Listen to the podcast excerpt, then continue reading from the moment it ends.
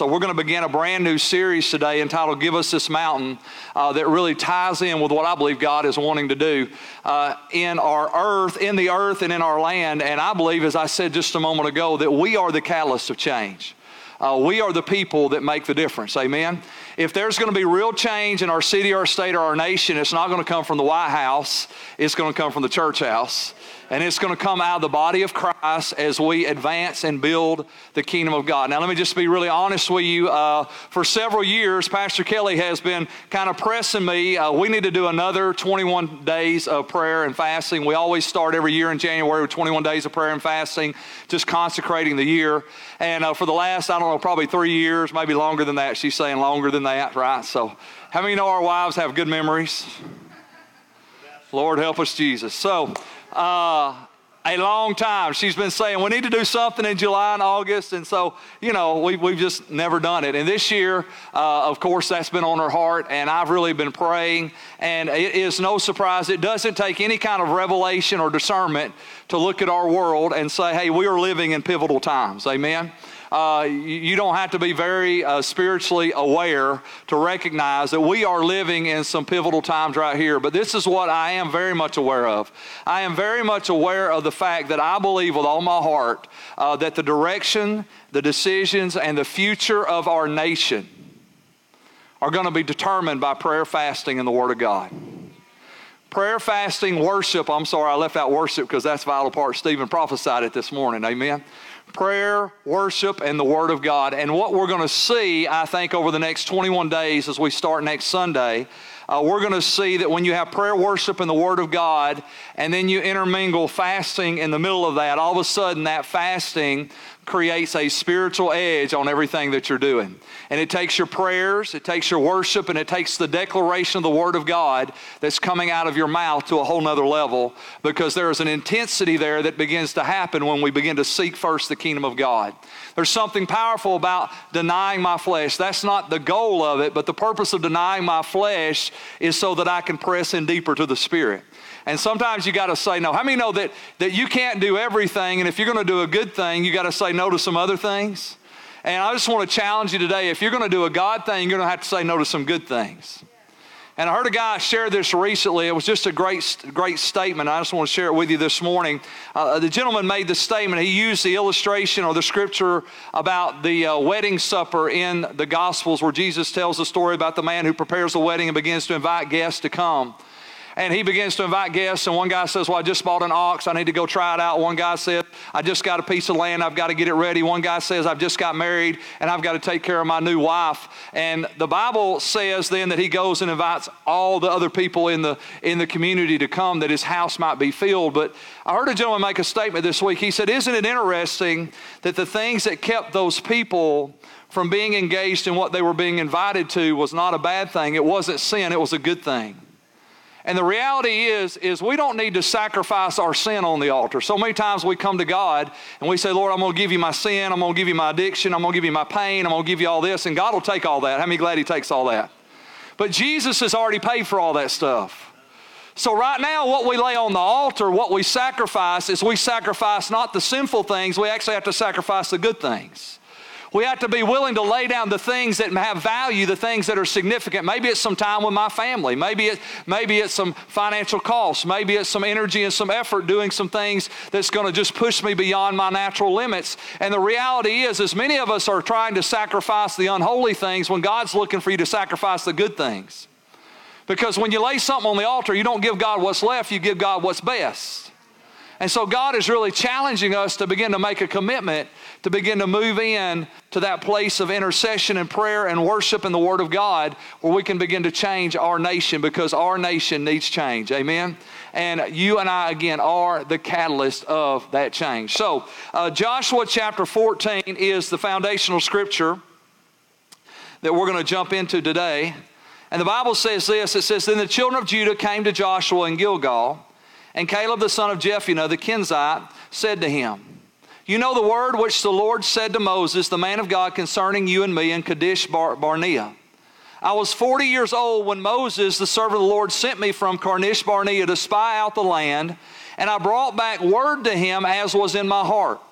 Nevertheless, my brethren who went up with me made the heart of the people to melt, but I wholly followed the Lord my God. Let me just stop for a second and say this today. We are in a spiritual battle. And what is happening in our nation right now, uh, it's not a natural thing, it is a spiritual thing. And there is a spiritual war that is happening in our nation. And, and this is the story of Joshua and Caleb. You remember Joshua and Caleb? There were twelve spies that were sent in the land. Two guys came back and told Moses. They gave a good report. Ten guys came back and they gave a negative report. And the Bible says here, Caleb said that they melted the heart of the people. And I want you to understand everything that's happening right now in our nation, from the coronavirus and COVID nineteen to all the spikes, to all the riots, to racial division, to an upcoming election, all these things that are happening right now is a systematic plan of attack against our nation by the enemy, I want you to hear me, to melt the hearts of people. Satan wants people to pull back in fear instead of pressing in faith. We just came through an entire series entitled Small Faith, and Jesus said, if you have faith as the seed of a mustard seed, you can say to this mountain, be thou removed and be cast into the sea, and it will obey you. If you believe what you say, you can have. Jesus said, whatever you say. And so right now, we are in the midst of an attack that is really a spiritual attack, trying to move us from a place of faith to a place of fear where we draw back instead of press in. But I love what Caleb said to Joshua. He said, but you know that you and I, he said, we fully, wholeheartedly follow the Lord. We got any wholehearted followers of Jesus in the house today, amen? We got any wholehearted followers online? Let us know you're out there, amen? So listen to what he says. So Moses swore on that day, verse nine, saying, surely the land where your foot is trodden shall be your inheritance and your children's forever, because you have wholly followed the Lord my God. Let me just pause again and say this. We're not just fighting for ourselves, we're fighting for our children and our children's children. God is a generational God, and I, and I love I love the fact that God refers to himself in the Old Testament as the God of Abraham, Isaac, and Jacob. God is looking at you, but God is never just looking at you. Let me say that again. God is looking at you, but God is never just looking at you. God is looking at your seed. God is looking at your legacy. God is looking at your children and your grandchildren and your great-grandchildren. As a matter of fact, the Bible says, for those who love God and follow him, that the blessing of the Lord would go a thousand generations. And so we're fighting not just for ourselves. We're not fighting for our land or even for our opportunities. We're fighting for our children. And God told Caleb that everywhere that the foot of you, the, the place, the sole of your foot has trod, I'm going to give you an inheritance, an inheritance not just for you, but for your children's children forever. So we're fighting for something bigger than ourselves. Can I get an amen? Amen. Now let's read on. Verse ten. And now, behold, the Lord has kept me alive, he said, these forty-five years, ever since the Lord spoke this word to Moses while Israel wandered in the wilderness, and now here I am this day eighty-five years old. So when Caleb was forty years old, God gave him the word. They went in, they spied out the land. He came back, he stood in faith with God, and God gave him a promise, right? God gave him a promise that he would inherit the land. And now it's been forty-five years. forty-five years since the word of the Lord, forty-five years since he received the promise, but guess what? God hadn't forgot his word, amen? And let me give you something even better than that. Caleb hadn't forgot God's word. God never forgets, but we do. I wonder how many promises you've already forgotten. I wonder how many words God's spoken over you that you've already, because of discouragement and despair and being overwhelmed by the circumstances of life, you've already cast that word off and you're no longer like Caleb. I want you to imagine this. Caleb is now eighty-five years old, and now they've entered the promised land, and Joshua has been given the charge of dividing the land. And here comes Caleb, and he gets in line, and they may be six feet apart, social distancing, and he's waiting his little turn, and all of a sudden he finds finally steps up to Joshua. When he gets up there, he says, Joshua, you remember me? I'm Caleb. You remember forty-five years ago we went in the land and God gave me a promise. And then look what he says.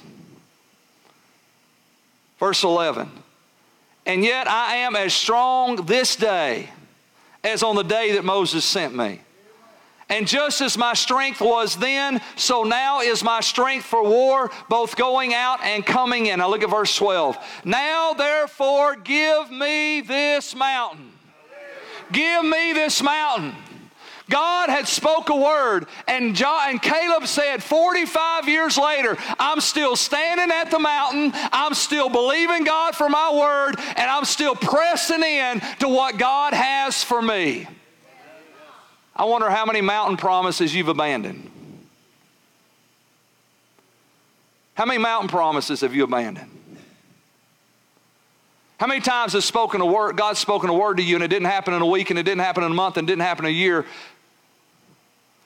and all of a sudden you're no longer standing at the mountain? I love the fact that Caleb, forty-five years later, when it finally came time to take the land, he got in line. I don't know about you guys, I'm in line.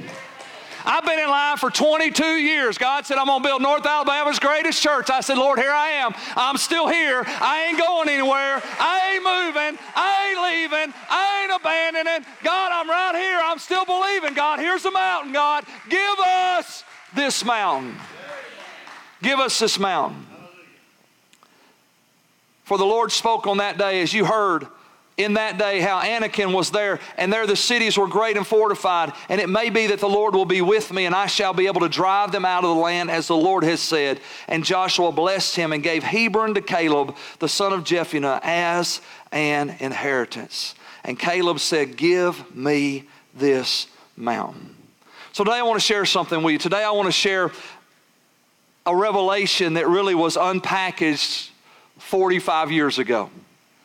And I didn't even realize this until this week, as I was praying and studying and preparing for this message this morning. Years ago, I, I read about a vision that two men had, and I'll just go ahead and tell you the story. Bill Bright, who is the founder of Campus Crusades for Christ, and another gentleman by the name of Cunningham, who is the founder of YWAM, Youth with a Mission, two ministries that are still today thriving and growing. Campus Crusades for Christ is just about on every college campus in America. Uh, YWAM, Youth with a Mission, is still training people, young people all around the world to preach the gospel. These two guys were friends. And they were friends, and they known each other, and they lived, I don't know, eight or ten hours away. And one day, Mister Cunningham got a revelation from the Lord, and he felt like God had showed him something significant. And he reached out to Bill Bright, and Bill Bright said, well, you know what? God showed me something just this week, too, that I need to share with you. So they, they drove, and they met together, and when they came together, they began to share what God had showed them, and all of a sudden, they realized God had showed them the same thing. God had showed him the thing, same thing. And forty-five years ago, nineteen seventy-five, God gave him a word. And what God showed them, if you look at that next point or that first point on your outline, God showed them what has come to be called the seven mountains of influence. And what God began to show Bill Bright and Mister Cunningham is that there were seven strategic mountains that made up every nation, every culture, and every community. And if you were going to claim that city or that nation for the glory of God, you were going to have to claim those mountains. And if you think about those mountains, look at that, the mountain of religion, right? There's a religious mountain that needs to be claimed. Right now, there's division. There's all kind of antichrist spirits that are running up that religious mountain. There's the mountain of family that's being devastated and destroyed in America and around the world. There's the mountain of education that needs the hand of God continually pressed into the hearts of young people. There's the mountain of government. Nobody even wonders about that mountain, right? We need God in government. The mountain of media. When they wrote this forty-five years ago, they were specifically talking about news media, and now forty-five years later, we've got social media that's running rampant, setting the culture and the mindset of an entire generation. Then there's the mountain of art and entertainment. Can somebody say Hollywood needs Jesus? Amen. And then there's the mountain of business, which is the financial realm that controls the prosperity of people in any community, any culture, or any nation. And so as these guys came together, God had identified these seven things, and this is what they recognized. Whoever controls the mountains controls the world. And the mandate that they walked away with forty-five years ago was simply this. They wanted to implement godly change in a nation by changing and, and attacking these seven mountains of influence. And as I was studying that this week and I was reading the scripture about Joshua and how it had been forty-five years since he got the promise, and now forty-five years he stood at the mountain and said, God, give me this mountain. And the Holy Spirit said, Keith, do you believe it's a coincidence that forty-five years ago I gave them that message, and now forty-five years later it's burning in your heart to such a degree that you're going to stand up in front of your entire church and everybody online and you're going to say, God, give us this mountain. It's not an accident that forty-five years later, after that word was released in the earth, here we are in Arab, Alabama, and Holly Pond, Alabama, around the nations of the world through the internet, touching the hearts of people and declaring, God, give us the mountain. And next Sunday, we're going to press into twenty-one days of prayer and fasting, and our entire prayer and fasting focus is going to be on reclaiming the seven mountains of influence and recognizing that we have been called out and we have been called up to change our world. And let me just make a really bold statement to us today. We're never going to change the world by just going to church. We're never going to change the world by just going to church. Whether we're going in person, whether we're going online, hey, we need to go to church, amen? But I want you to understand why we go, right? We say this at Liberty pretty consistently, but I want to just reiterate it this morning. We gather so we can grow, and we grow so we can go into all the world and make disciples. We don't gather. This is not a Sunday morning social club. We don't gather because we don't have anything else better to do on Sunday morning. We don't gather and tune in online because there's nothing to watch on T V. We gather because we want to grow. As iron sharpens iron, so a man sharpens the countenance of his friend. That we should come together. Do not forsake the assembling together of yourselves. Why? Because there is power in community. We were created to live life together. And so we gather together so we can grow in the grace and knowledge of Jesus Christ. So we can grow and become more and more and and more and more like Jesus, amen? And anytime you have an isolated, separated member of the body, they are dead.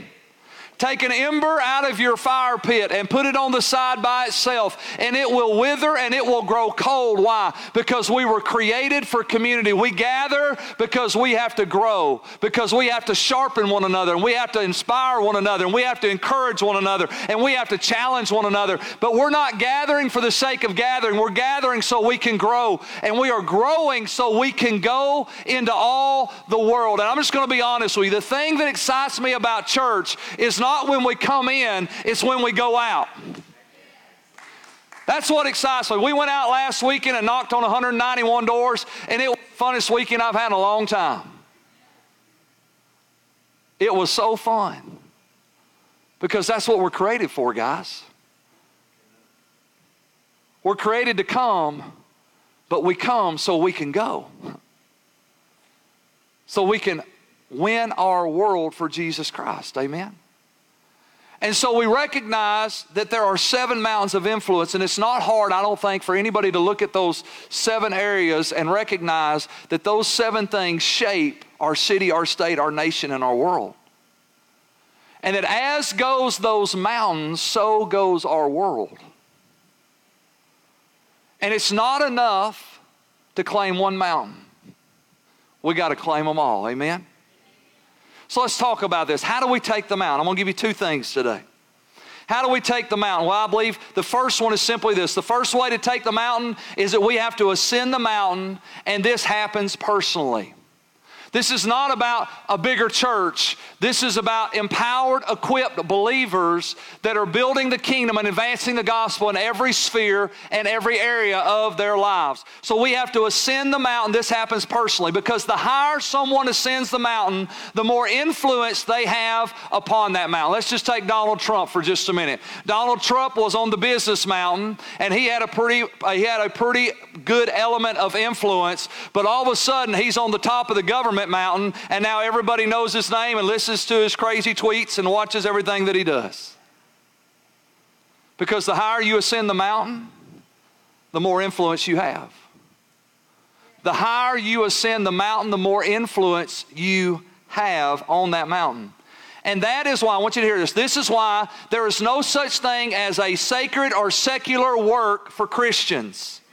If you are born again, hear me, if you are born again, everything is sacred, everything is significant, and everything is spiritual. Everything. Why? Because when you got born again, you no longer belong to yourself. You belong to Him. You've been bought with a price, purchased by the blood of Jesus. And everything you do is now sacred unto the Lord. There's nothing secular about your life. And one of the greatest schemes of the enemy is Satan has deceived us into thinking, well, when I come to church, that's sacred. When I read the Bible, that's sacred. When I pray and tell others about Jesus, that's sacred. And when I, you know, I go to small group, that's sacred. When I serve on a ministry, that's sacred. When I sing songs in church or songs in my home, that's sacred. But when I get up tomorrow morning on Monday morning and I punch the clock and I go to work and I'm working in the field or I'm working in the factory or I'm leading the business or I'm creating things online, all of a sudden we have this idea that this is my secular job, and then the things that I do for God are my sacred jobs. There's nothing secular for you if you're born again. Listen to what the Bible says. I want you to see this. First Corinthians chapter ten, verse thirty-one says, therefore, whether you eat or drink or whatever you do, do it all the glory of God. Whether you eat or drink or whatever you do, do it all the glory of God. Tomorrow morning when you have your, when you're having your coffee, it's sacred. When you eat lunch with your coworkers tomorrow, it's sacred. Sweet tea, sacred. I knew y'all liked that. Colossians chapter three, verse seventeen takes it a step further. It says, and whatever you do or whatever you say, do it as a representative of the Lord Jesus, giving thanks through Him to God the Father. Whatever you do or whatever you say, do it as a representative. Represent Christ to the Lord in everything that you do. In everything that you do. When Stephen does accounting during the week, it's sacred. When you clean your house, it's sacred. When you mow the yard, it's sacred. It's sacred, it's significant, and it's spiritual because you are a representative of Jesus Christ. And one of the greatest challenges that has ever happened is that we have segregated our lives from secular to spiritual, and we said, this is what I do for God, and this is what I do to make money. No, no, no, no, no, no. No, this is, the God wants you, I want you to hear me, God wants you to ascend the mountain. Every person in this room and everybody watching me online is called to at least one mountain. I believe many are called to more, but at least one mountain. You are called to ascend the mountain. And let me just say this to you. Success creates influence. And if you're on the business mountain, you need to be the most successful person in your industry of business. When there is a problem or there is a challenge in your industry of business, you want to be the person that everybody else calls. Well, Pastor Keith, it ain't about making money. Absolutely, it's one hundred percent not about making money. It's about building the kingdom. And there are a lot of people that make a whole lot of money, and until you make one dollar more than them, they won't listen to you. Why would they listen to you? You make a minimum wage, they're making a half a million dollars a year, and you're going to tell them how to live your life? They're not going to listen to you. The moment you surpass them, they're going to say, now what are you doing? Every area. See, there, there, we got way too many Christians showing up to work, just punching the clock because I'm trying to make a paycheck, because this is just what I do to feed my family and everything. I really got a heart for ministry, but I got to work my job, and I really want to serve God, but I got to work my job, and I really want to pray more, but I got to work my job, and I really want to be full-time in ministry, but I got to work my job. I lived that way deceived for years, and it is the most perverted, corrupt way to live your Christian life. If you're born again, everything you do is sacred. It is ministry, and it is holy unto the Lord. And if you'll begin to look at your life that way, and you'll begin to say, you know what, whatever mountain God's got me on, I'm going to climb that mountain. I'm going to be the most successful, influential person on that mountain. Because I'm here called to build the kingdom of God. So how do we take the mountain? First of all, we ascend the mountain. I'm just going to tell you, in a couple of weeks, we're going to dive really deep into you and me ascending our mountains. But I want to move to our second point. The second way that we take the mountain is what we're about to start next week, and hopefully you're not going to wait till next week. Hopefully you're already doing it. The second way is to create a climate, literally a spiritual atmosphere that is conducive for the kingdom of God to advance. Romans fourteen, seventeen tells us the kingdom of God is righteousness, peace, and joy in the Holy Spirit. Righteousness, peace, and joy in the Holy Spirit. The kingdom of God is not religious ritual. The kingdom of God is righteousness, peace, and joy. And think about it. What would happen if on that governmental mountain we had righteousness, peace, and joy? What would happen if in your family, in the family mountain, we had righteousness, peace, and joy? You know what would happen on the family mountain if we had righteousness, peace, and joy? You could say, bye-bye, divorce.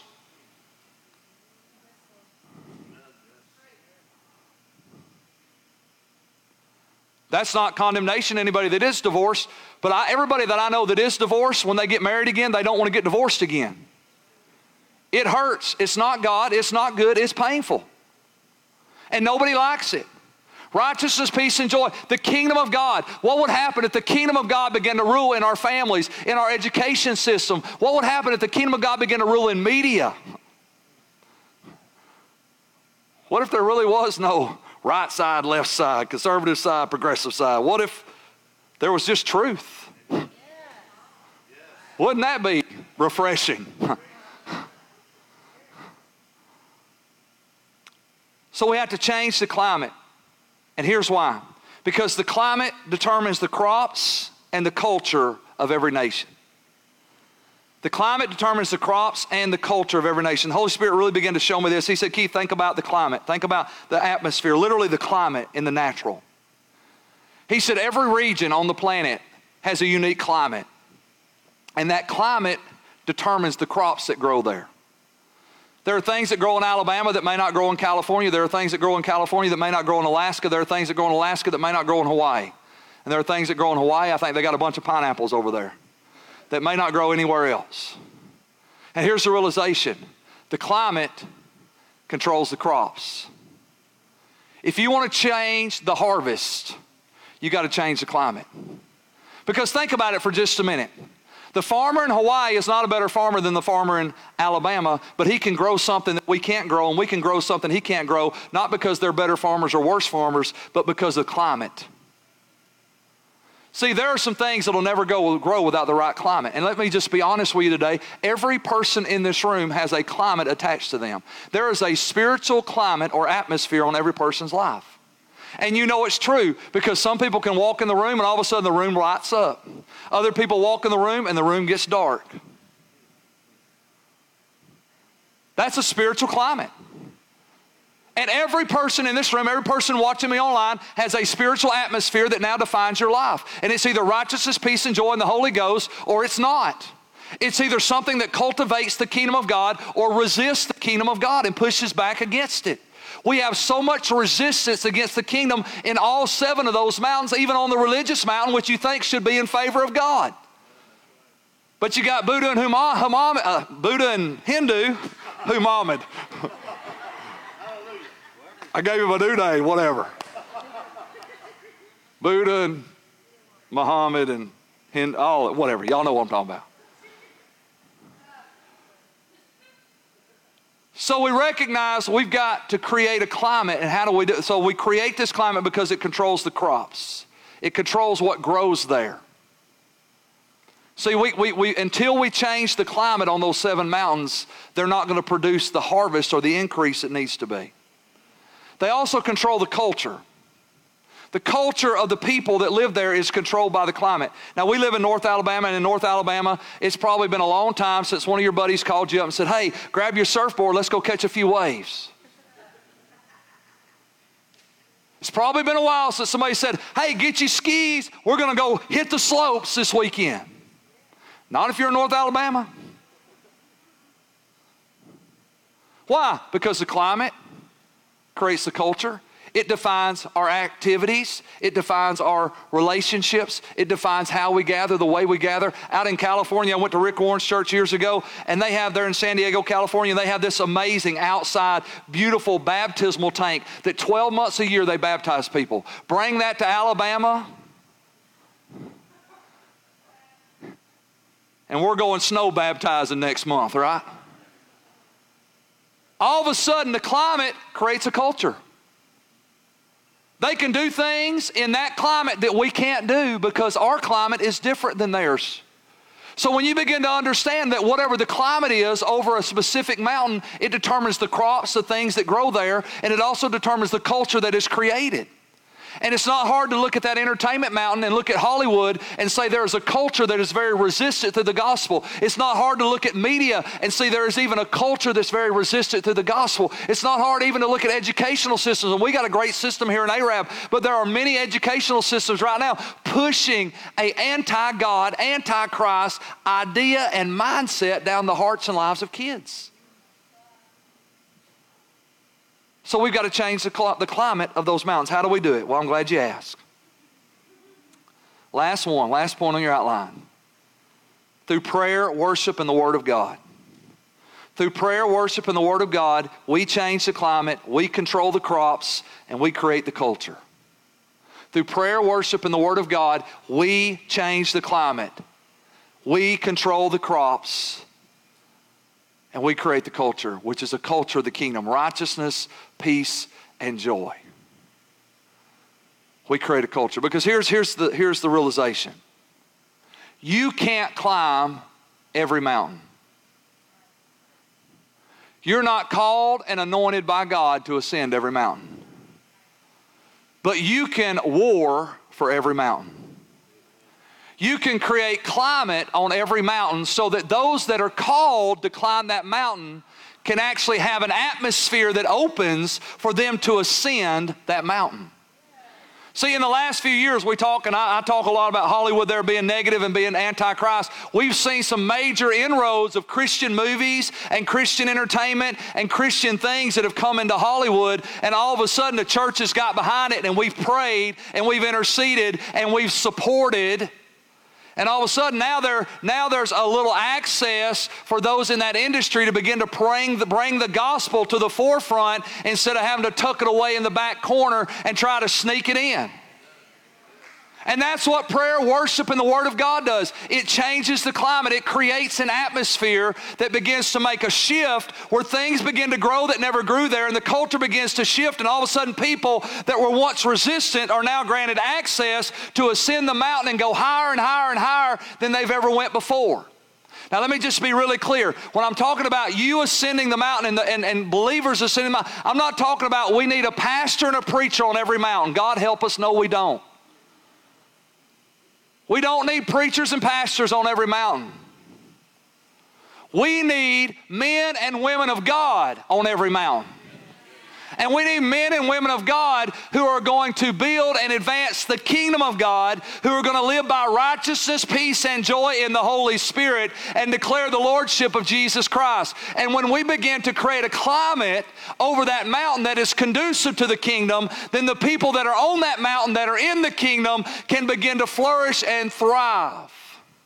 And all of a sudden, we begin to partner one with another, because the hand can't say the foot, I don't need you, and the ear can't say the mouth, I don't need you. We need the entire body of Christ doing what every part of the body does. And if I can use my hand to help my knee, then praise God, I ought to do it. And if I can use my mouth to make way for my feet, then praise God, I ought to do it. And so through prayer, worship, and the Word, we begin to create a culture that controls the crops and the climate of that community that allows that mountain to be claimed for the glory of God. And all of a sudden, we begin to see the kingdom advance up the mountain. Let me give you one closing scripture.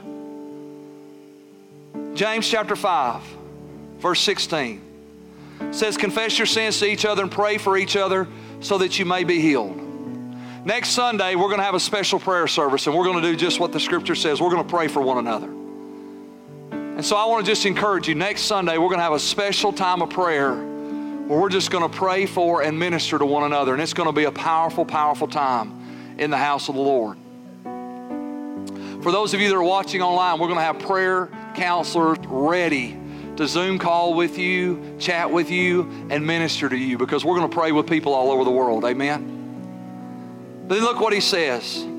He says, and the earnest prayer of a righteous person has great power and produces wonderful results. The earnest prayer of a righteous person, the earnest, heartfelt, fervent, passionate prayer of a righteous person has great power and produces wonderful results. I just want to tell you, I believe that. I believe prayer changes things. I really do. I believe prayer changes things. And God's been challenging Kelly and I just to continue to step up our prayer game. I mean, we've, we've prayed and we've interceded, but I mean, God's just continually calling us higher. Because prayer changes things. Prayer changes the climate. Until the climate changes, the crops never change. See, everybody's cursing all this bad fruit, but until you begin to affect the climate of that mountain, nothing's going to change. You can curse the fruit, but more is just going to grow right back in its place. But when you change the climate, all of a sudden what used to grow there can't grow there no more. Think about that. You take Alaskan climate and put it over Hawaii and see if they grow pineapples. It won't grow. Why? Because when you change the climate, change the crops, change the culture, and all of a sudden things really begin to change.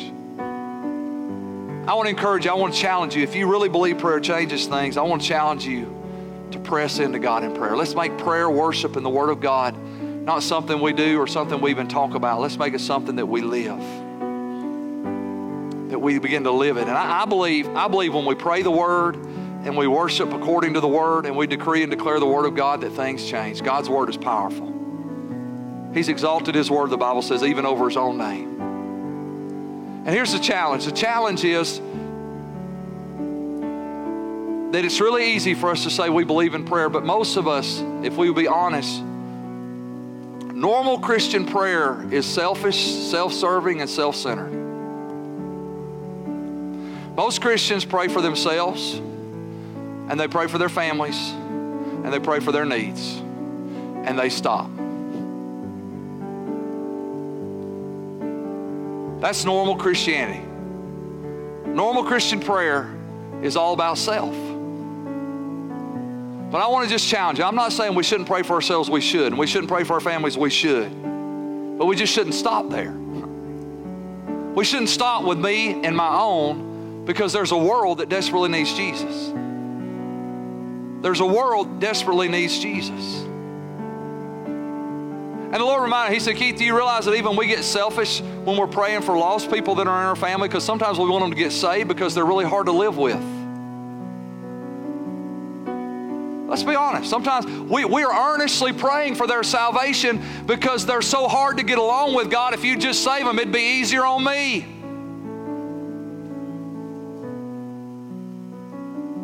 See, if we're not careful, the Bible says we have not because we ask not, or we ask amiss to consume it after our own lust. Selfish, self-centered, self-focused prayers very rarely leave the room.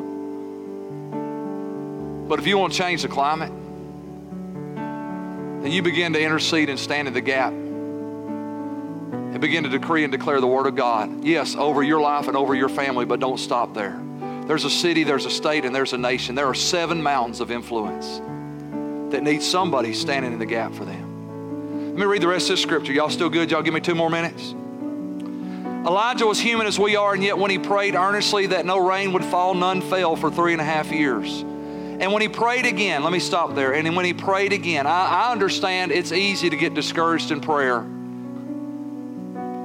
if you're looking with your eyes.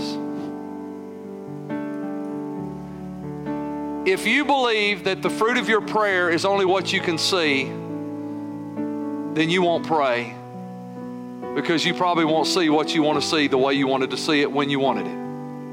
And it's easy to get discouraged. And I know everyone in this room, we've prayed and we've prayed and we've prayed. I want to challenge you today. How many are willing today to say, Pastor Keith, I'm ready to pray again.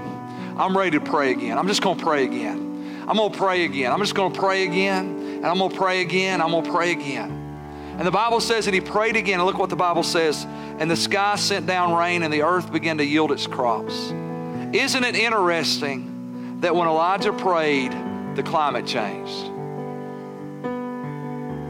The climate changed. For three and a half years there was no rain. And he prayed again and the heavens gave rain. And look what the Bible says. The scripture says, look at that scripture. And the earth began to yield its what? Because the climate controls the what? That's what prayer does. That's what worship does. That's what the Word of God does. So I want you to just bow your heads, and we're about to close. Every head bowed, every eye closed, not because this is a secret moment because it's not a secret moment, but it is a personal moment. And I don't want you distracted by what anybody else around you is doing, because this is a moment between you and the Lord. But I wonder here today, I wonder how many of us in this room, how many of you watching online today would honestly be able to say, God, like Caleb today, like Caleb, I'm going to stand before you. And God, like Caleb today, I'm going to say, God, give me this mountain. God, give me the mountain. God, we believe there's seven mountains of influence, and Lord, we're asking you for all seven. God, give us the mountains. And if you're here today like me and you say, Pastor Keith, I, I want to be that Caleb. And I want to stand in the gap for the mountains that God has put before us. And I'm going to pray again. But I'm going to pray again like I've never prayed before. Every head bowed, every eye closed. If that's you, just raise your hand right now. Just a simple act says, that's me. I'm gonna, I'm gonna pray again. I'm gonna stand at the mountain today. Father, I thank you for every hand, and I thank you for every hand that wasn't raised. Lord, I thank you for every person here today. But God, you've seen our commitment. God, like Caleb, we just declare, give us this mountain. Give us this mountain. Give us this mountain. And if you're here this morning with every head bowed, every eye closed, and maybe you say, you know what, Pastor Keith, I don't even know the Lord. You're talking about prayer and worship and claiming mountains and climbing mountains. I don't even understand what, half of what you said here today, but this is what I do understand, and this is what I do know. I need God. And maybe you came here today just for that one reason, because you want to be saved. If that's you right now, and you say, Pastor Keith, I want to accept Christ this morning, I want you just to raise your hand. Just raise your hand high. I'd love to pray with you today. Online, there's a link for you to click that says that today you want to make a decision to follow Christ. So let's just pray this prayer together out loud. All of us, let's say it right now. Dear Heavenly Father, I believe Jesus died for my sins, rose again on the third day. I confess that I'm a sinner.